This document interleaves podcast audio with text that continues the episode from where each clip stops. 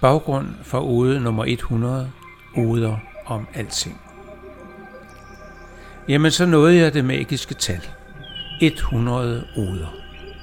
Men ikke er det et mål i sig selv, men en milepæl. Jo, det er det. Hver eneste ode er skabt af en tanke. Måske endda en lille bitte tanke. En smule undren. Lidt frustration. Eller måske vrede. Så denne ode nummer 100 er en milepæl. Ganske kort samler den op på mit udbytte af 3,5 års skriverier. Og så åbner den for de næste oder, hvis der altså kommer flere.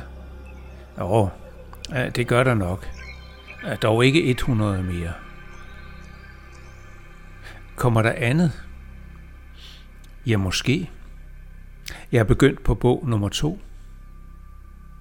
Bliver den færdig? Det vides ikke. Bøger er svære. Især de gode.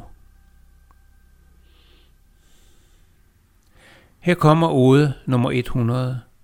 Oder om alting. I en alder af 65 år begyndte jeg at åbne mig for livet.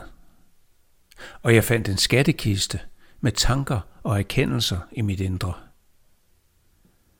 Så skrev jeg 100 oder om det ligegyldige liv, jeg har levet, og om alle de ting, jeg gerne vil forstå. Jeg tog tusindvis af billeder og skabte et visuelt univers til mine oder.